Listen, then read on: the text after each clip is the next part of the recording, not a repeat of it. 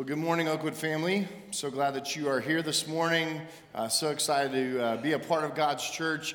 Uh, here at Oakwood, we are a church that is growing to know, love, and live Jesus. We know him with our minds, with our heads.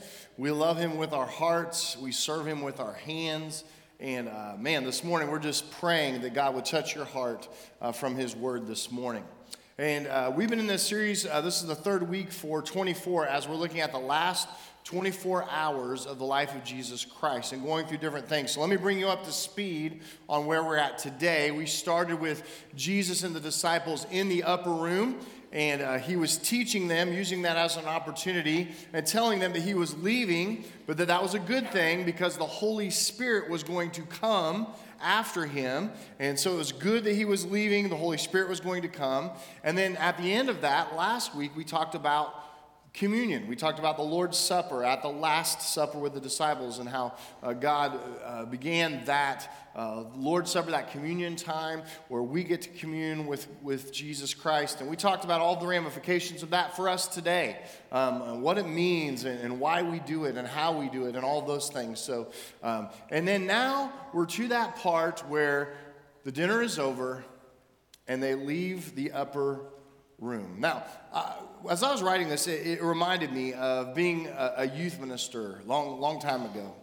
When I was a youth minister, I always had this rule. I always shared it with students, and I also shared it with a lot of parents through the years when I was in youth ministry. And that was this nothing good happens after dark. Nothing good happens after dark. In fact, I drilled down, down on that a, a, little bit further and said, really, nothing good ever, ever happens after midnight. So by midnight, kids should be in their beds, you know, uh, asleep. Um, there should nothing good happens after dark. And if you think about that, about 85% of crime is committed after dark. Bad things happen after dark. In fact, if you think about your sinfulness, if you're trying to hide your sin, you're not doing your sin and committing your sin in the light where everyone can see it. You're, you're what? You're doing it under a cover of darkness and trying to keep it in the dark. And sometimes it's at night where we see a prevalence of evil.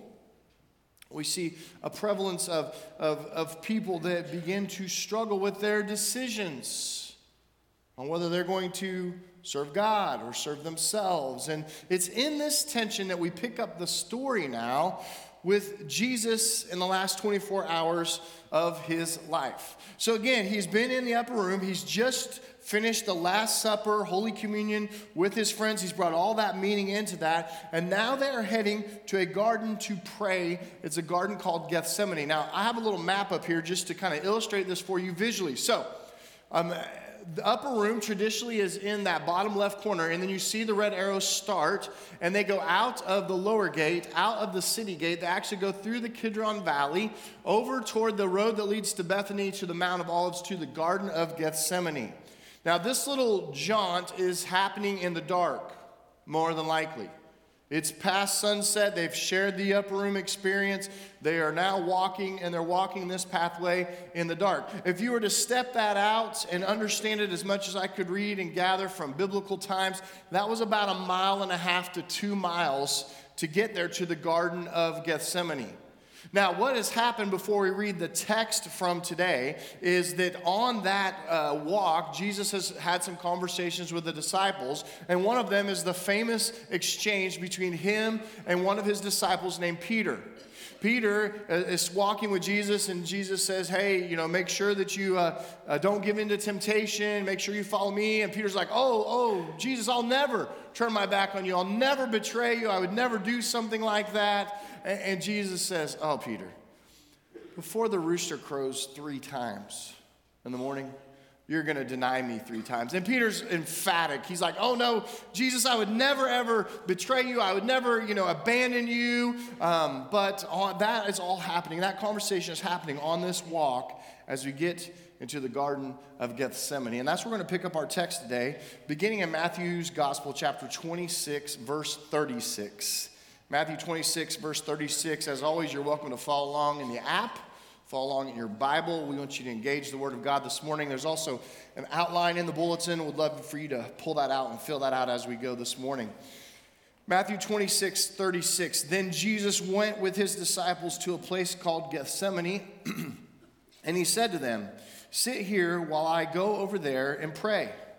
He took Peter and the two sons of Zebedee, that'd be James and John, along with him, and he began to be sorrowful and troubled. And then he said to them, My soul is overwhelmed with sorrow to the point of death. Stay here and keep watch with me. Did you catch that? Jesus is feeling the weight of the situation he's going to be in very, very soon. We would take quite seriously today if someone said, Hey, I'm overwhelmed and sorrowful, even to the point of death. What would we do? The crisis, you know, bells and whistles will be going off in our mind. We would want to take action. We'd want to be there for that friend in their time of need, right? Let's read on. 39, going a little farther, he fell to his face on the ground and he prayed, My Father, if it is possible, may this cup be taken from me. Yet not as I will, but as you will. Now we read, we read throughout this passage, Jesus keeps talking about this cup, and let me explain what that is. This cup is the cup of suffering. Because Jesus knows everything he's going to have to suffer to save the world. And so he's praying to the Father here, and when he says, Hey, that this cup could be taken from me, that I don't have to suffer all of these things, Lord, is there any other way to save the world by your will and your plan and your way other than me suffering like this? That's the cup that he's talking about there. Verse 40 Then he returned to his disciples and found them sleeping. Nice, good friends.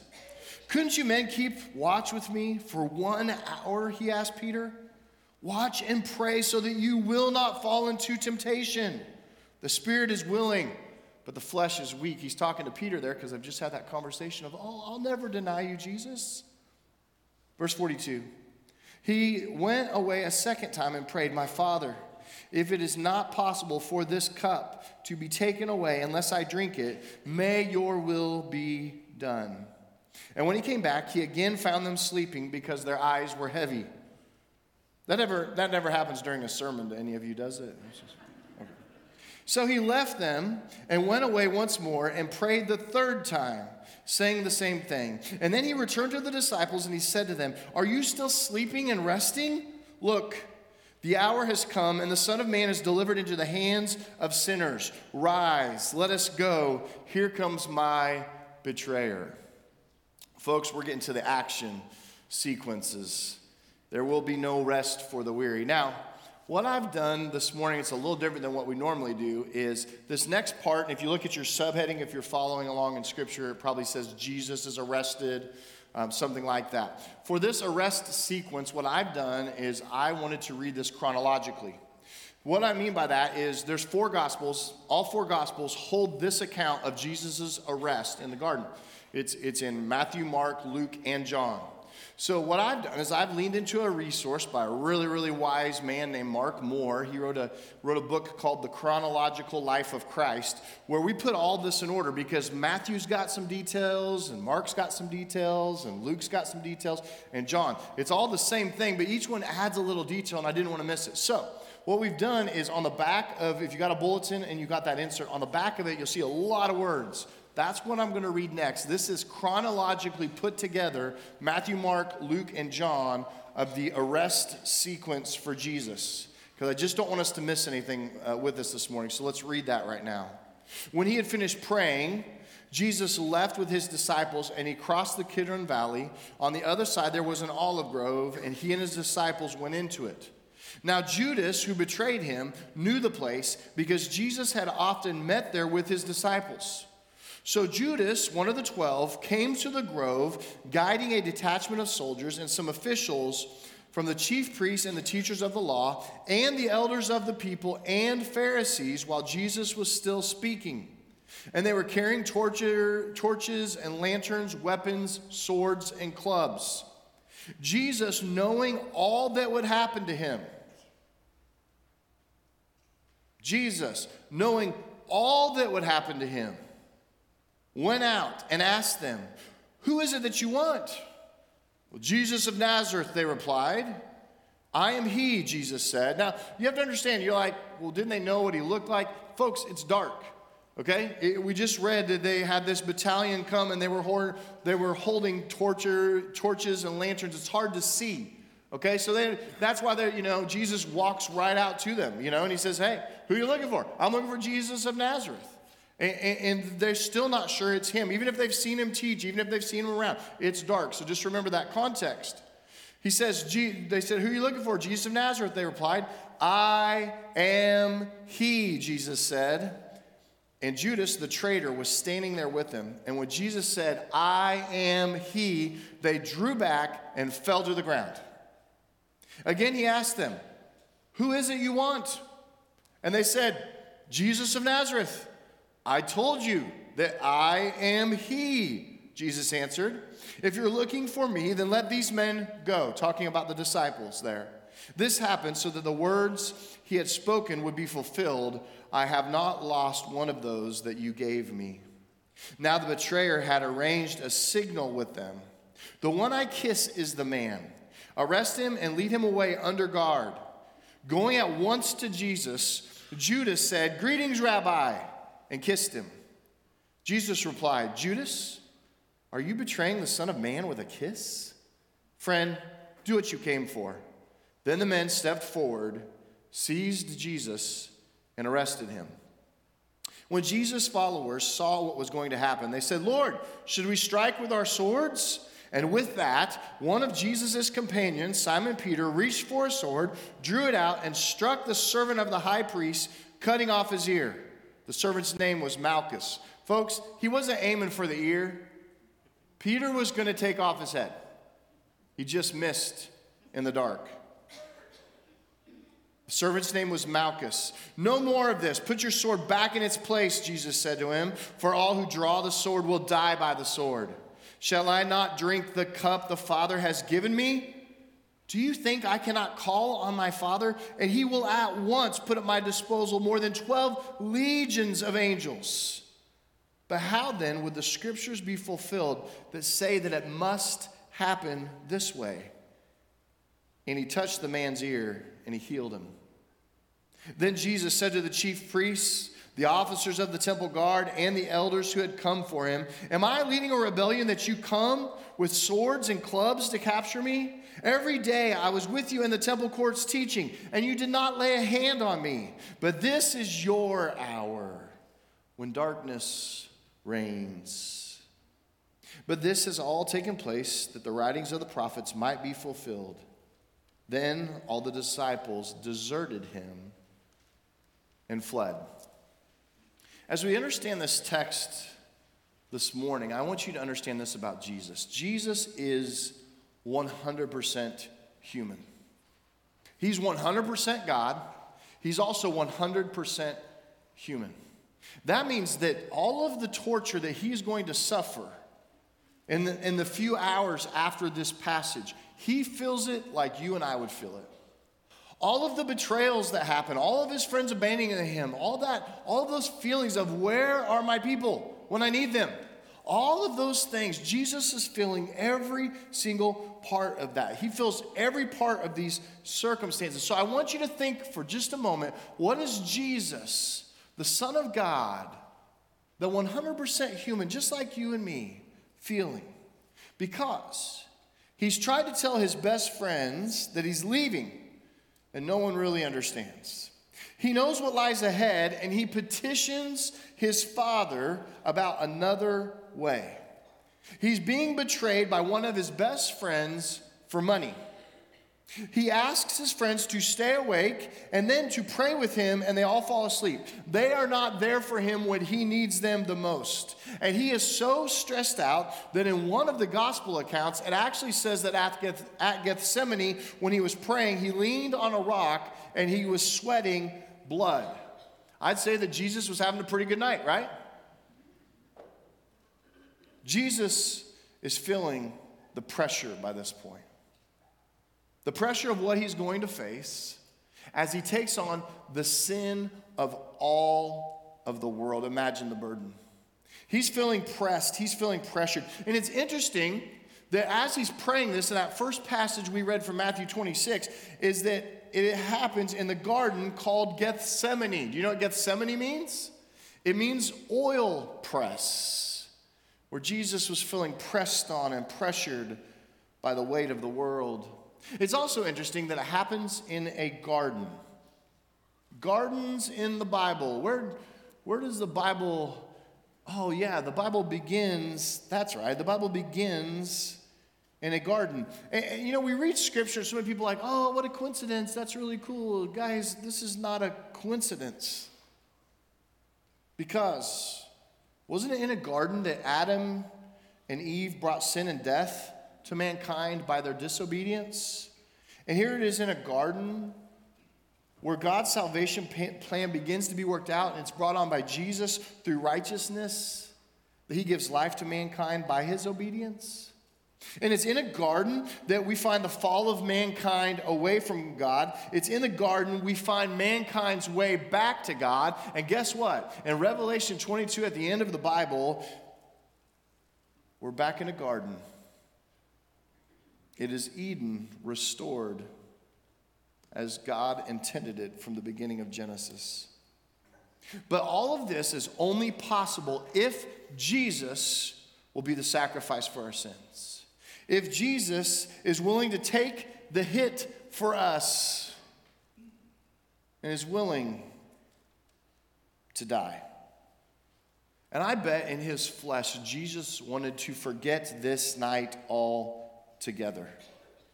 But I think through reading this passage and reading the chronological part today, we can attain some great insights into how Jesus handled extremely tough circumstances. How, how did he handle life when it seemed like everything was working against him? And we see it in the anguish and in the angst in which he's crying out to God. How did Jesus handle his ridiculously hard circumstances? I want to share several thoughts with you this morning. First one is this Jesus prayed before he entered the fray. Jesus prayed before he entered the fray. This is a, this is a pattern in his life. Before teaching, Jesus prayed. Before crowds, Jesus prayed. Before miracles, Jesus prayed. Before the day began, the scripture tells us that many times while it was still dark, Jesus withdrew to a lonely place to pray to his heavenly Father. And that's why I say to Christians, anytime we talk about prayer, is that Prayer needs to be our first response and not our last resort. And yet, if we're honest, how many times do we pray first? Or do we pray at the end? Do we pray last? Do we just pray as a last resort?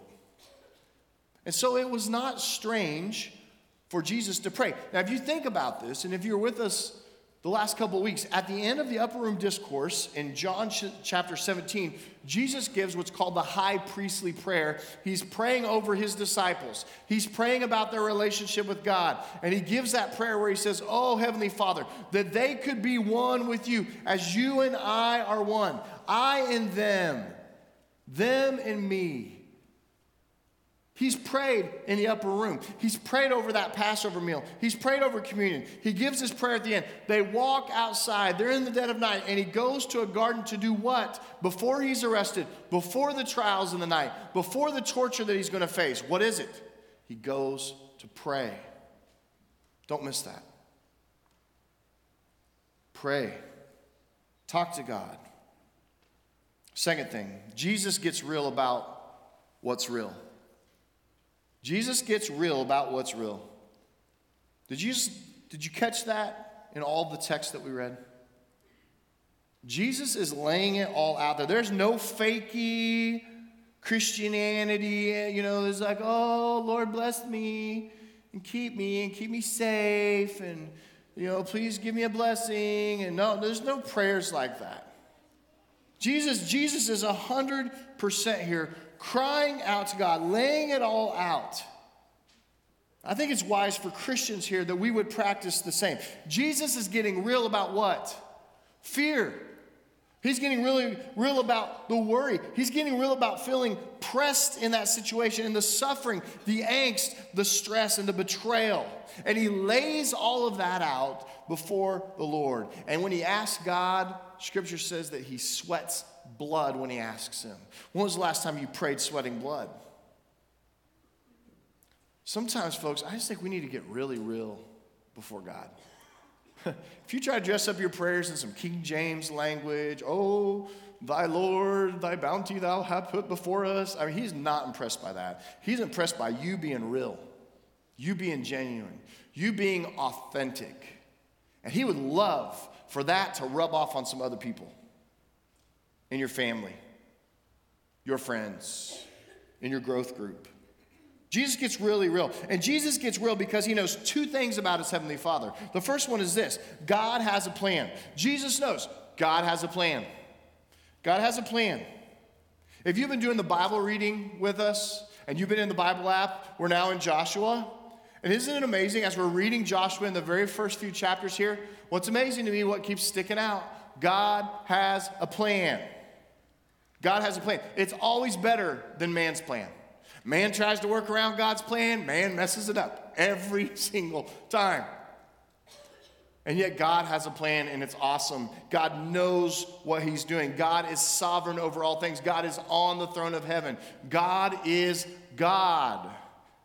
And Jesus knows my Heavenly Father's got a plan. The second thing is that God can handle His outcry. The Son of God says, Heavenly Father, if there's any way that this cup of suffering could pass from me. If there's any other way to save the world,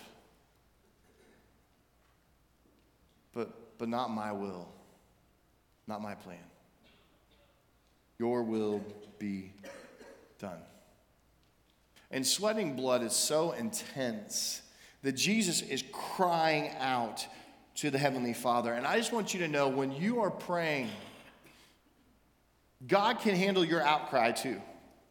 When you're disappointed with God, when you have questions for God, you bring those to the Lord. Jesus cries out because he knows his heavenly Father can handle it. Folks, you can cry out too.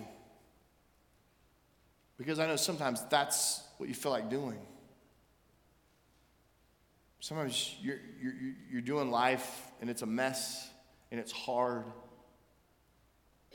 I just want to encourage you go to God, bring it to God, cry out to God. Jesus did. Third thing this morning Jesus shows supreme confidence and trust in God. He shows supreme confidence and trust in God. We read that Jesus went out to meet them. Did you catch that in our text? I'm thinking, I'm going to hunker down here in the grove of trees and kind of hide out and see if they can catch me, you know? And they're looking in all the bushes everywhere. Wait, did you hear something? You know, uh, no. Jesus says, hey, here come my betrayers. We're going to walk out and we're going to meet them. And I'm going to ask, I'm going to speak first. We read this in Mark 14, 41 and 42. Jesus said, The hour has come. Look, the Son of Man is betrayed into the hands of sinners. Rise, let us go. Here comes my betrayer, and I'm meeting him head on. Why? Because Jesus had supreme confidence and trust in God. And he shows his confidence, his boldness, his courage in the circumstance, even in the face of adversity, even when he knew this only means bad things for you, Jesus. This only means trouble for you, Jesus. Even in the midst of that, Jesus says, Head on, here we go. Let's roll. And I really, I want to pause here and just have you consider something this morning. As you're going through your life, where is your confidence? Where is your confidence? Is your confidence in God? Or is your confidence in yourself? I mean, really think about that. Is your confidence in God or is your confidence in yourself? Maybe your confidence is in another human, but let me remind you as humans, we make terrible gods. But where are you really putting your confidence? Do you put your confidence in your plans? You say, Well, I've got some plans, and you know, I've been talking to my spouse, we got our plans together here. And are you confident in your future because they're your plans, or are you confident in your future because of God's plans? You see, when Jesus shows supreme confidence and trust, it's in the Lord. His confidence is in the Lord and in the Lord's plan. Fourth thing this morning Jesus shows the supernatural power of God.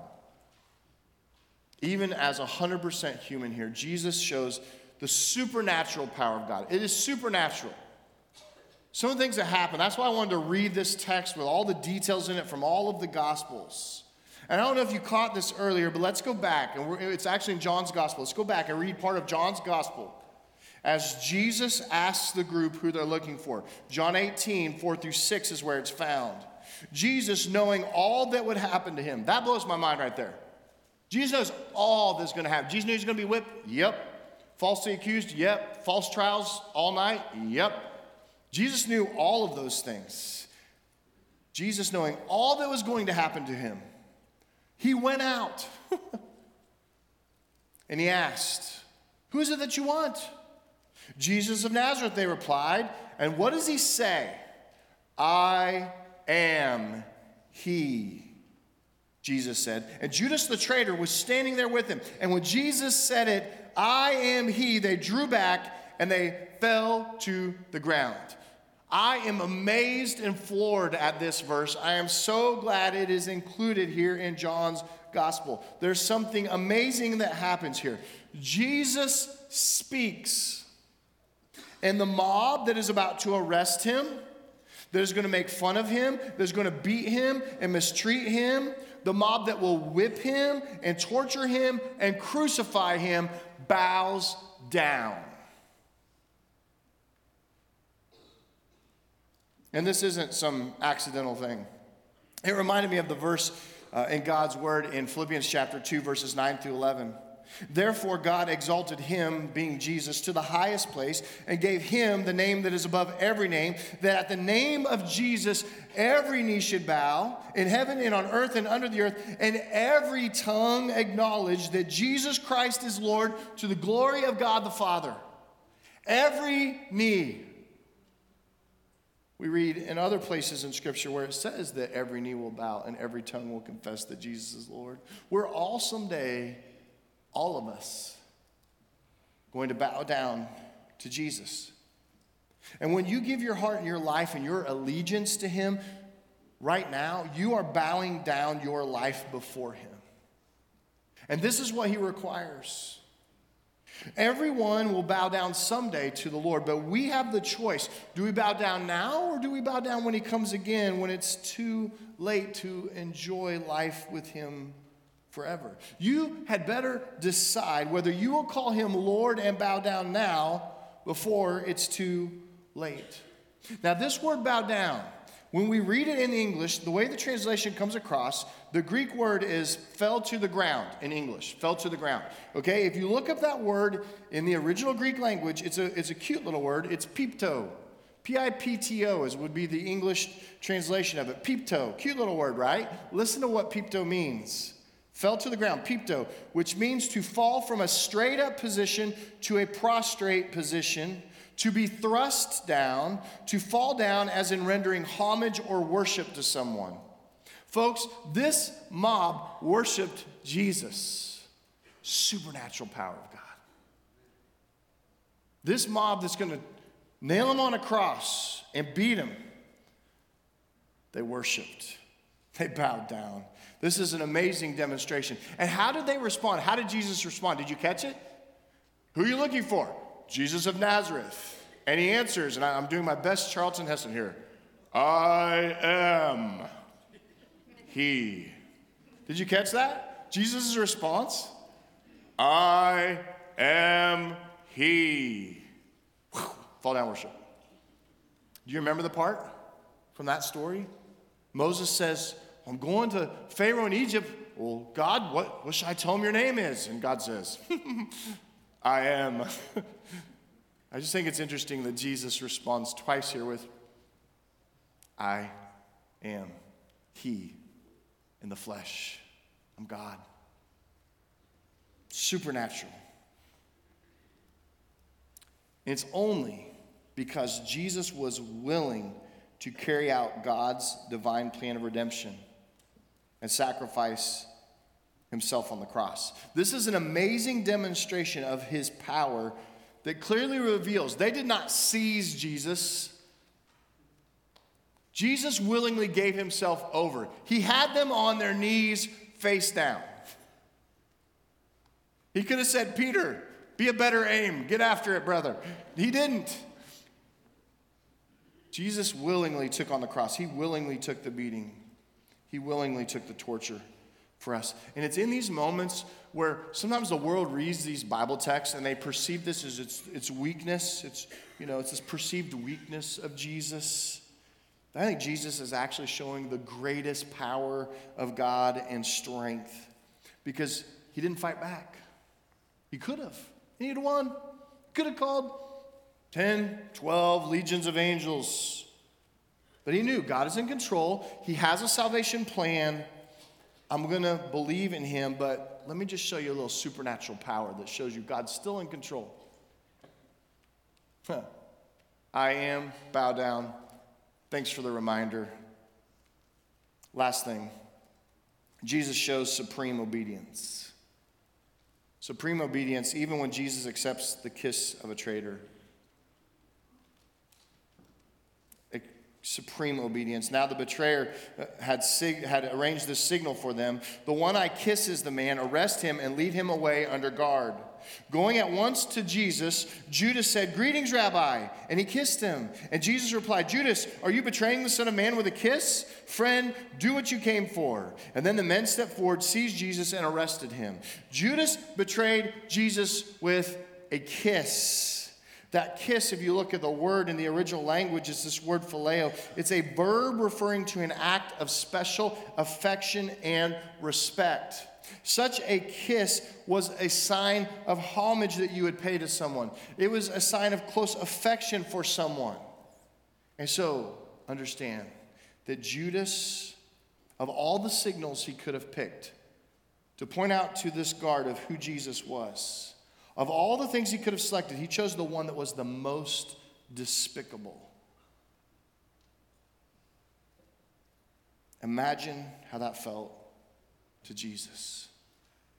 And yet he shows supreme obedience because he allows it to happen. And you may say, what? Well, Jesus knew the plan.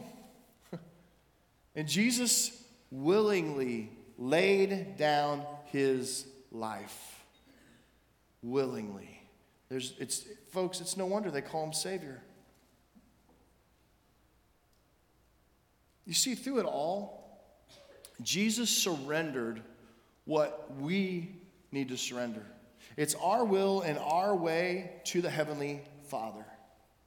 Jesus was a model of surrender here. He, he surrenders to the guard. We're, we're going to read, and in the next couple of weeks, we're going to see some more times where Jesus is still operating in surrender to God's plan, to His will, and to His ways. And I want to ask you this morning have you surrendered? It's interesting that the word surrender has some imagery that goes with it. When they used to fight wars, it became a custom that when they're fighting wars and then one group was going to give up, and they were going to surrender to the other one. They were done fighting. They lost too many soldiers. Like they, they just knew this is futility at this point. We are going to surrender. They would put up the white flag. They'd grab a a t-shirt or whatever they could find. They would, they would put it on a stick or a pole and they would wave this white flag. And that was a signal to the people that were coming against them that we surrender. And folks, that's what Jesus wants this morning. He wants you to get out your white flag and surrender to Him. Surrender your life, surrender your will, your ways. Some of you have this past and you hate it. You hate talking about it, you hate thinking about it.